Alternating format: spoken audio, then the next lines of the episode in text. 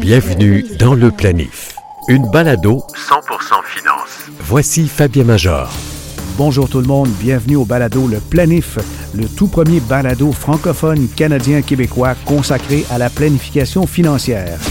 Le planif vous aide à mieux planifier votre retraite, à mieux gérer vos placements, à bien comprendre les lois du travail, les mécanismes de protection de vos assurances et comment réduire légalement votre fardeau fiscal pour ne payer que votre juste part. Avec Serge Lessard, avocat fiscaliste planificateur financier chez Manuvie, nous ferons un ménage dans les vieux certificats d'action. Sans blague, on va voir sur la table devant nous près de 8 millions de dollars en certificats. On va dire ce que ça contient et pourquoi certains ne valent plus rien. On va faire connaissance avec Steve Bellil, un gestionnaire de portefeuille québécois qui brasse des milliards de dollars avec la Manuvie. Normand Brunner du groupe AGF viendra nous expliquer comment les fonds de placement en catégorie de société, attention, ce ne sont pas des, fonds de placement ordinaires, comment les fonds en catégorie de société peuvent vous faire sauver des milliers de dollars en impôts. Fabien Major. Mais d'abord, débutons le planif avec Isabelle Junot qui nous raconte les origines de la bourse telle que nous la connaissons. La bourse. Qu'on soit à New York, à Tokyo ou à Toronto, ce mot désigne le lieu où vendeurs et acheteurs de titres financiers se rencontrent. Alors qu'en anglais, on parle simplement de stock exchange, ça se traduirait par échange de commodités. Le terme français bourse est beaucoup plus imagé, évoquant ces petits sacs de cuir qui servaient autrefois de porte-monnaie. En voici l'origine. Au 14e siècle, la ville de Bruges, en Belgique, est un centre commercial important. Chaque jour, les marchands brugeois ont l'habitude de se réunir et négocier sur une place publique au centre-ville, devant l'hôtel de la riche famille des Van der Borsen. La façade de l'immeuble affiche fièrement les armoiries familiales. Trois bourses. Avec le temps, les commerçants finissent par appeler cet endroit d'échange comme simplement Bourse, qui deviendra Bourse en français. Le nom est si populaire qu'il est même exporté. En Belgique et en France, le mot bourse est repris pour désigner ces lieux de rencontre entre marchands. On le voit apparaître même en Angleterre. Lorsque la reine Élisabeth fait construire un bâtiment de commerce inspiré de la bourse d'Angers, elle insiste sur le nom Royal Exchange pour s'en distancer. Malgré ses ordres, les marchands parlent de l'endroit comme la Bourse de Londres. Le planif. 100% finance. Steve Bellil est avec nous. Il est gestionnaire chez Manuvie. Oui, bonjour. Si tu me parles de Manuvie comme tel, là, Manuvie, euh, pour ceux qui nous écoutent présentement, ils se demandent est-ce que c'est petit, est-ce que c'est gros, c'est quoi l'ampleur de Manuvie? Ton équipe, vous gérez 7 milliards, mais la compagnie Manuvie, placement Manuvie, gère combien? Bien, au total, pour mettre un peu en contexte, Manuvie, c'est une des plus grosses institutions financières au Canada et dans le monde. Ah oui? Euh, au niveau de la gestion de placement, on a plus de 500 milliards de dollars sous, euh, sous gestion. 500 milliards? Oui. OK. Puis la caisse de dépôt, je pense que c'est 330, 340 milliards. Oui. Alors, c'est plus gros que la caisse de dépôt. Oui, au niveau mondial. Mhm. Et ça, c'est en plus euh, des actifs de la compagnie d'assurance elle-même qui servent à soutenir les passifs.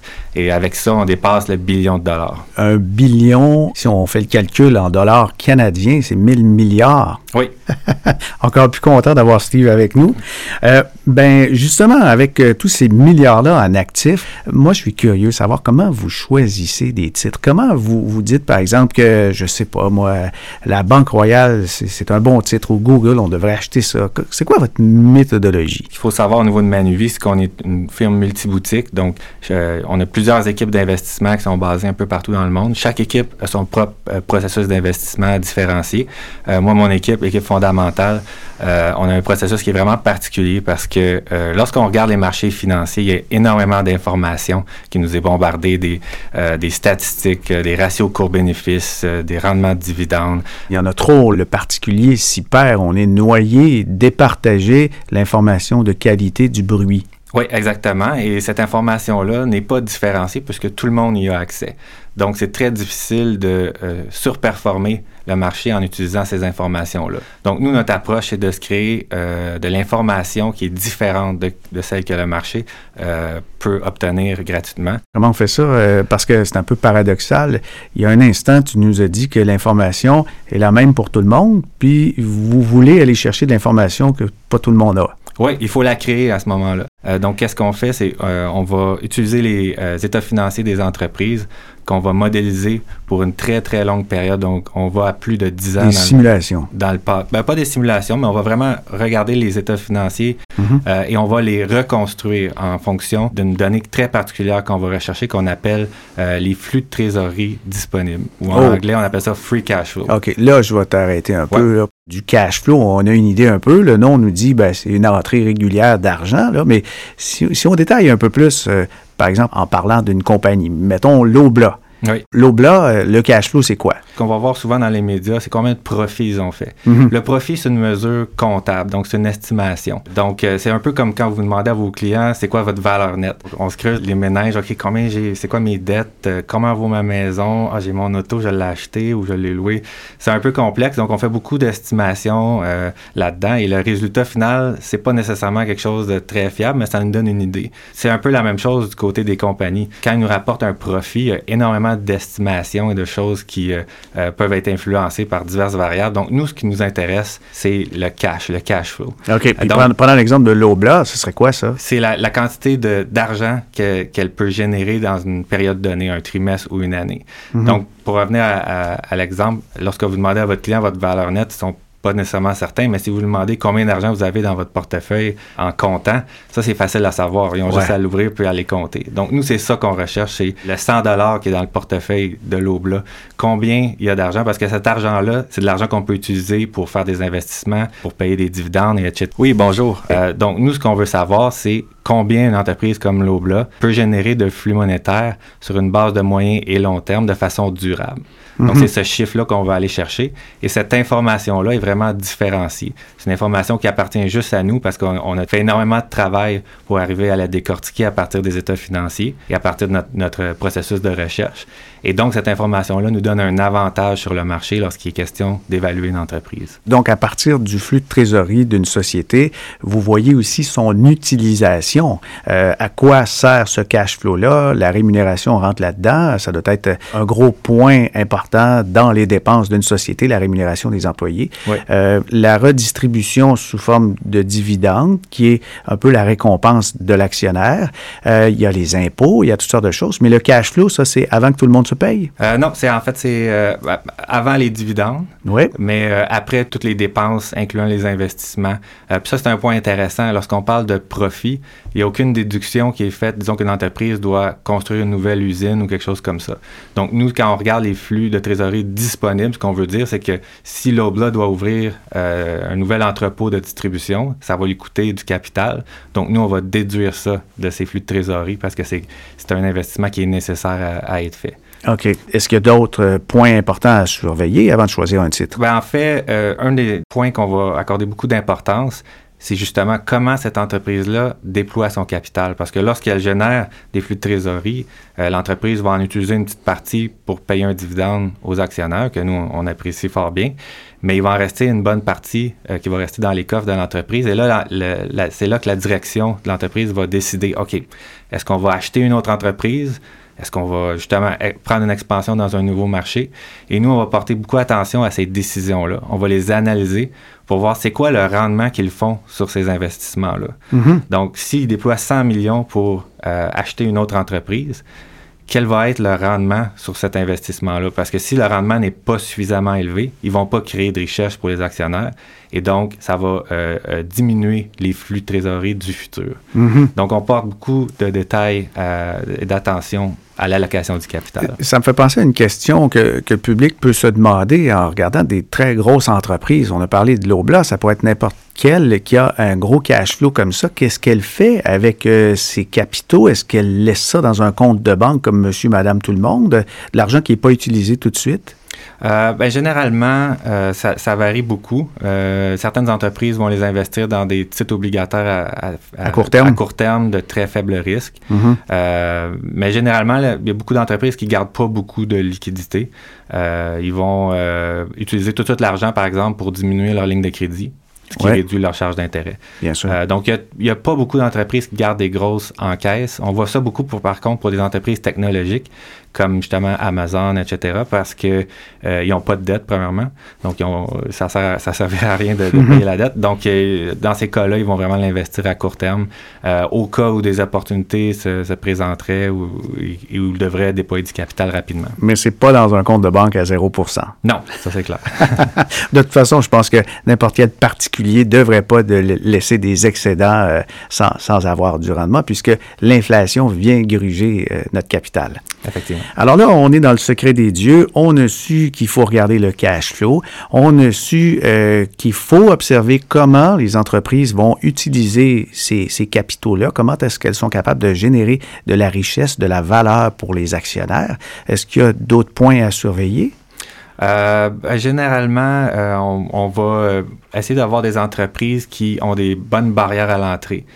Parce que lorsqu'on veut analyser, avoir une vision de long terme sur les flux de trésorerie, qu'est-ce qui permet à une entreprise de les maintenir, même quand il y a des récessions, par exemple, c'est s'il y a des bonnes barrières à l'entrée autour de leurs opérations. Bien, précise-nous ça. C'est quoi une barrière à l'entrée? Oui, c'est quelque chose qui réduit un peu euh, le niveau de, de, concurrence. Donc, par exemple, euh, une, une, une, entreprise qui avait une immense barrière à l'entrée pendant longtemps, c'est Microsoft. Donc, avec leur système d'opération Windows, très difficile d'aller les déloger. Oui, d'aller euh, les concurrencer. Exactement. Donc, euh, ça leur permet de, de, maintenir un certain niveau de rentabilité qui est très élevé. Mm -hmm. euh, donc, euh, il y a plusieurs euh, types d'entreprises comme ça. Par exemple, si on prend les entreprises de chemin de fer au Canada, euh, très difficile de répliquer un réseau de chemin de fer pour aller concurrencer le CN ou le CP. Ouais. Donc, barrière à l'entrée élevée, on parle d'une profitabilité qui est euh, soutenue à long terme. Même chose, j'imagine, pour les banques canadiennes. C'est pas comme aux États-Unis où est-ce qu'il y a des, des, des, milliers de banques. Chez nous, il y en a très peu. Euh, euh Tidio Bank, euh, ça se trouve pas demain matin euh, facilement. L'industrie bancaire canadienne est quand même surprenamment assez concurrentielle. Euh, il y a plus de banques qu'on le pense, en fait, au Canada. Manuvie, d'ailleurs, a une banque mm -hmm. euh, qui, euh, qui, concurrence avec les grandes banques canadiennes puis qui est en, forte croissance. Euh, c'est vrai que c'est très difficile d'en démarrer une nouvelle, euh, mais avec le, type, la quantité de banques qu'il y a au Canada, lorsqu'on regarde les rendements sur le capital, on constate que c'est quand même une industrie assez concurrentielle. À part ça? Euh, dans les technologies, parce que mm -hmm. généralement, lorsqu'on a une plateforme logicielle, euh, on a des brevets, euh, donc on est assez bien protégé. Mm -hmm. aussi au niveau des soins de santé, pharmaceutiques, les équipements médicaux, etc., encore une fois, à cause des brevets, on a une certaine protection. Donc, généralement, c'est ce genre d'industrie-là où on va voir ça. Le planif. Fabien Major. Nous sommes avec Serge Lessard, qui est avocat fiscaliste planificateur financier, qui est aussi VP chez Manuvie. Et euh, il est en train de brasser du papier présentement, mais c'est pas du papier comme les autres. C'est un papier qui s'avérait dans le temps assez précieux et euh, ce sont des preuves de détention de certificats d'action. Et puis, c'est un, élément de curiosité que je partage avec Serge. Alors, euh, tu as toute une collection devant toi. Oui, euh, je dirais plutôt à titre personnel. Mm -hmm. euh, J'ai un intérêt vers les documents anciens.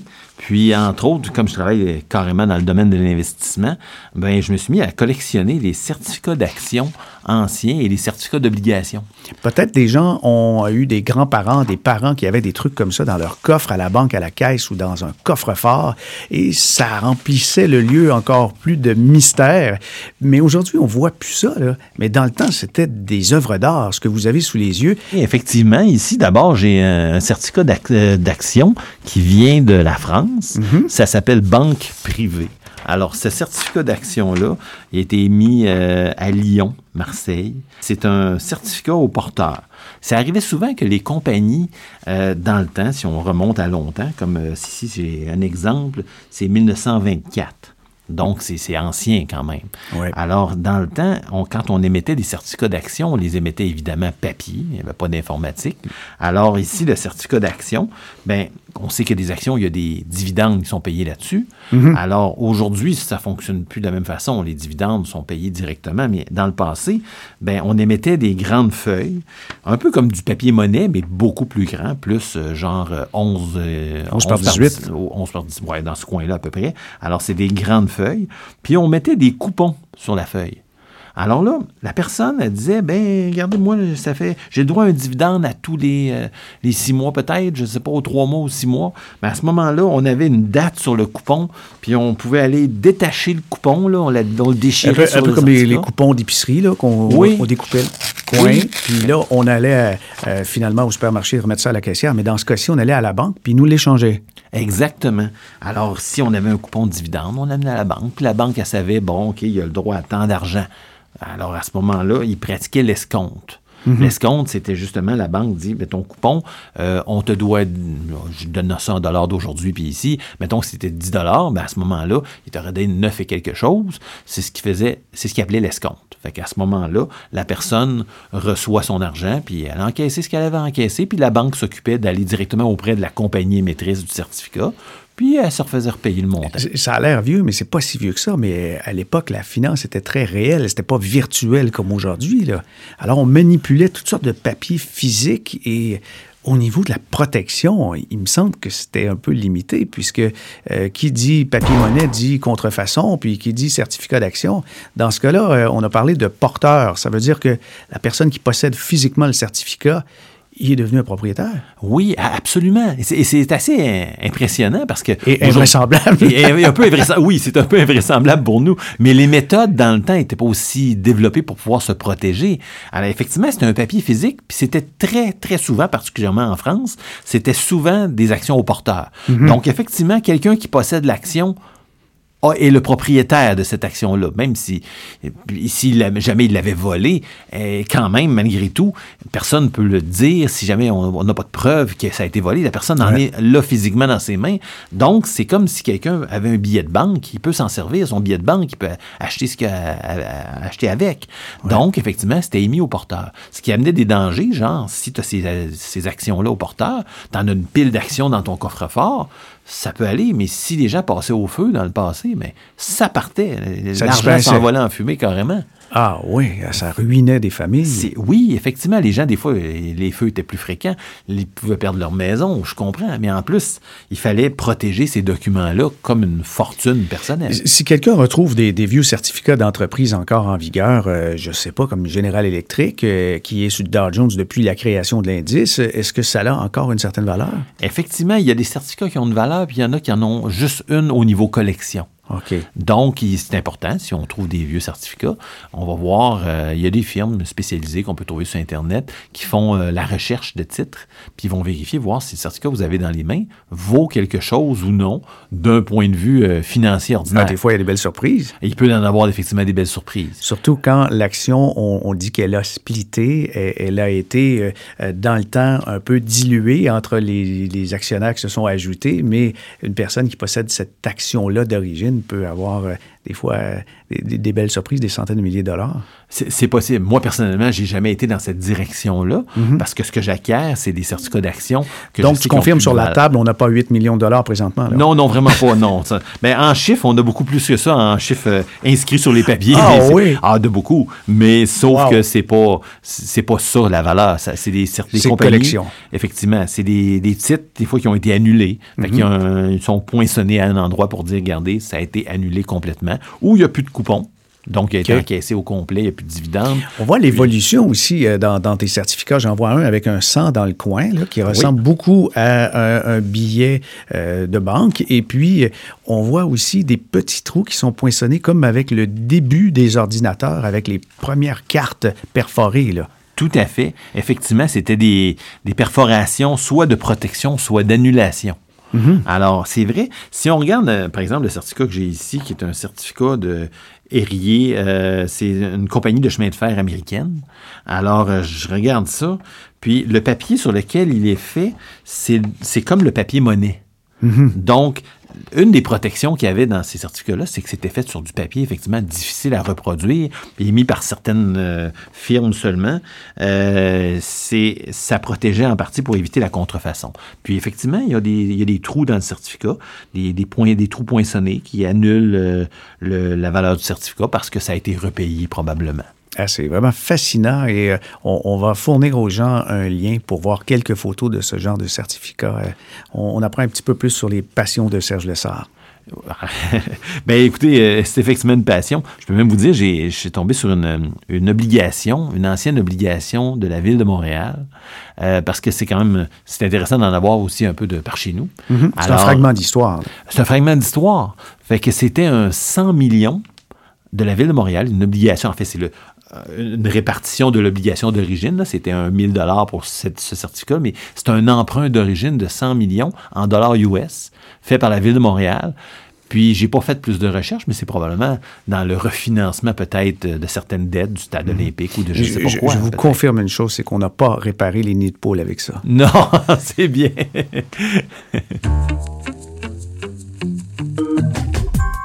le planif. Fabien Major.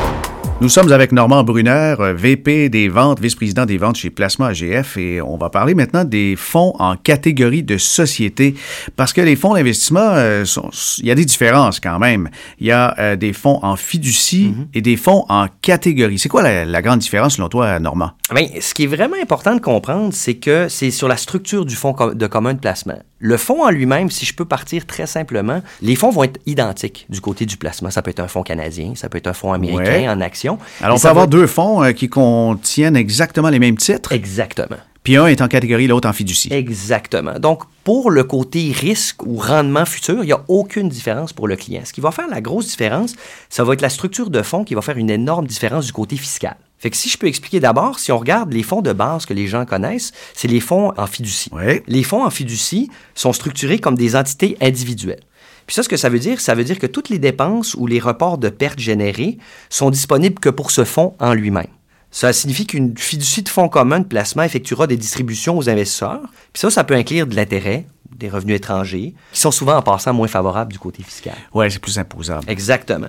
Le côté société de fonds communs ou catégorie, comme on l'appelle simplement, c'est plutôt euh, les gens, au lieu d'être des porteurs de parts, sont des actionnaires. OK. Fait qu'on achète des actions de cette société-là. Et à l'intérieur de cette société, on regroupe plusieurs produits de fonds qui, euh, chacun, comme je disais, ont des catégories comme d'actions, de revenus fixes, où le client va choisir où lui euh, veut investir. Où il y a de l'intérêt. Exactement. Ça peut être la géographie, les secteurs, etc. Et là où ça devient intéressant, c'est parce qu'en regroupant comme ça, à travers une catégorie, les gains en capitaux, les dépenses, les pertes provenant de tous ces placements effectués dans la, la société peuvent être regroupés puis euh, comme ça, on peut déterminer beaucoup plus facilement le montant d'impôt à payer. C'est l'avantage fiscal. Exactement. L'investisseur, quelle sorte de différence il va observer? Bien, parce qu'il va y avoir un report des pertes autres que les, pertes en, accumulé et tout ça, euh, on va avoir trois gros avantages qui vont se trouver. On a une croissance fiscalement avantageuse. On va mhm. avoir euh, une distribution fiscalement avantageuse, puis on va avoir euh, des flux de trésorerie qui sont fiscalement avantageux. OK, ça, c'est le langage comptable. Oui. Pratico-pratique. J'ai ma croissance fiscalement avantageuse, donc je comprends que ça, ça grossit sans que j'ai à payer de l'impôt pendant la croissance ou euh, on limite. Exactement. Deuxièmement, les distributions, si je tire des revenus, ben je suis moins imposé. Puis troisième, le flux de trésorerie fiscalement avantageux, là, j'aimerais que tu clarifies. Alors, on va clarifier un petit peu d'abord pour revenir un peu sur les deux la chose qui est importante sur la croissance fiscale, c'est les dividendes potentiels sont resserrés, puis le revenu imposable est réduit en raison de la mise en commun des frais, comme on disait. Puis ça, ça veut dire que des pertes reportées par la, société, tout ça, pouvaient être utilisées à l'échelle de tous les fonds à l'intérieur. Donc, tout le monde participe, en fait, à sauver de l'impôt. Pourquoi on a une croissance fiscalement avantageuse? Bien, parce que moins on paye d'impôts, plus on a l'argent qui est investi long terme, qui produit. C'est vrai, c'est vrai. Si on regarde les distributions, en passant, on ne parle pas de REER ou de, produits enregistrés ou de CELI, on parle vraiment d'argent investi hors REER. Chaque année, souvent, si on achète un, fonds en fiducie, par exemple, il va y avoir des distributions. Parce que le fonds va créer un revenu, il va créer des choses. La compagnie va envoyer un, reçu d'impôt, un, un, T3 par exemple, à l'investisseur et l'investisseur devra payer l'impôt sur la distribution. Ce qui est intéressant avec les fonds catégorie, tant que la compagnie de fonds mutuels a des pertes, elle peut utiliser ces pertes contre les gains et en fait réduire complètement la distribution pour le client. Encore une fois, le client a moins besoin de payer euh, d'impôts sur ses investissements, c'est plus mhm. dans sa poche. Le vrai nom de ça, c'est SICAV. Oui. Ça a l'air bizarre parce qu'à t'entendre, c'est si intelligent, puis là, on dit SICAV, mais oui, c'est un acronyme. Hein? Oui, c'est Société d'investissement... À capital action. À capital à l'action... Euh, variable. Variable, excuse-moi, oui. On l'utilise très rarement, puis c'est très compliqué. Le nom vous allez se trouver d'habitude, c'est les fonds catégories. C'est le fonds le plus simple ou les fonds en société Parce que ça veut dire finalement, comme je disais, on est vraiment des actionnaires d'une société quand on achète ces fonds-là. OK. Puis quand on avait l'aspect, le flux de trésorerie fiscalement avantageux, quelqu'un a accumulé, euh, disons un chiffre, 200 000 dollars, mhm. c'est hors de son REER, c'est hors de son CELI et veut se tirer un revenu régulier. Il y a un avantage de ce côté-là avec ces fonds-là. Définitivement, parce que vous avez peut-être déjà entendu parler des fonds qui s'appellent souvent T5 ou T8. Oui, catégorie série T. Oui, exactement, les séries T. Souvent, les plus connus, c'est 8% ou 5% mais il y, en a des qui c'est 4 il y en a des qui sont euh, à 3 Ce qui est très intéressant avec ce système-là, c'est que l'investisseur peut aller chercher un revenu régulier par année euh, de 5% Comme tu me disais, 250 euh, 000. Bien, par exemple, là-dessus, le client pourra aller chercher, si on parle du 5% de 12 500 pour l'année qui va être distribué, puis c'est bien sûr divisé mensuellement. D'accord. Puis le 12 500, il est imposable ou pas? Alors, c'est là que ça devient intéressant. Si on utilise des fonds en, fiducie pour faire un, T5 traditionnel, ce que le client va recevoir du 5% va être un mélange. Mhm. Une partie va être du retour en capital, donc l'argent qu'il nous a donné. Une partie pourrait être de l'intérêt, pourrait être euh, du gain en capital, pourrait être du dividende, puis ça, ça va bien sûr dépendre du, produit que la personne utilise. Donc, c'est très difficile pour l'investisseur de savoir exactement combien il va recevoir d'une année à l'autre exact à cause de cette imposition. La chose aussi qui est souvent euh, le plus probable, c'est que euh, les gens qui veulent un revenu, d'habitude, sont des gens beaucoup plus conservateurs donc, ils vont choisir des produits beaucoup plus conservateurs. Oui, plus prudents. Exactement. Et ce qu'on se retrouve souvent qu'un produit prudent va créer beaucoup plus d'intérêt. Et là, euh, c'est ce qui est imposé au maximum, donc à 100% C'est là que euh, les produits comme euh, les fonds en catégorie deviennent intéressants. Parce que, où il y a une petite différence, c'est que il est possible le client qui va payer un peu d'impôt aussi, mais mhm. beaucoup moins parce qu'on va d'abord, premièrement, focuser sur le retour de capital. Le retour de capital, ça, c'est le capital que la personne a mis. Sur 250 000, oui. ben, c'est après impôt. Exact. Et normalement, quand on a un, fonds en fiducie traditionnelle ou même un mandat de gestion privée d'une grande banque canadienne qu'on nommera pas, ben, euh, c'est un mélange des revenus, des intérêts, du portefeuille, dividendes, gains en capital. Mais en catégorie, là, principalement, c'est du retour de capital non imposable. Nous, ce qu'on essaye de faire dans une catégorie, on essaye le plus possible de donner le retour en capital en premier. Mhm. Donc, est-ce que ça peut être 100 si on est capable, oui, parce que là, on n'a aucun impôt direct, on peut reporter l'impôt, hein, parce qu'on garde tout ce qui est le gain du client à l'intérieur du fonds.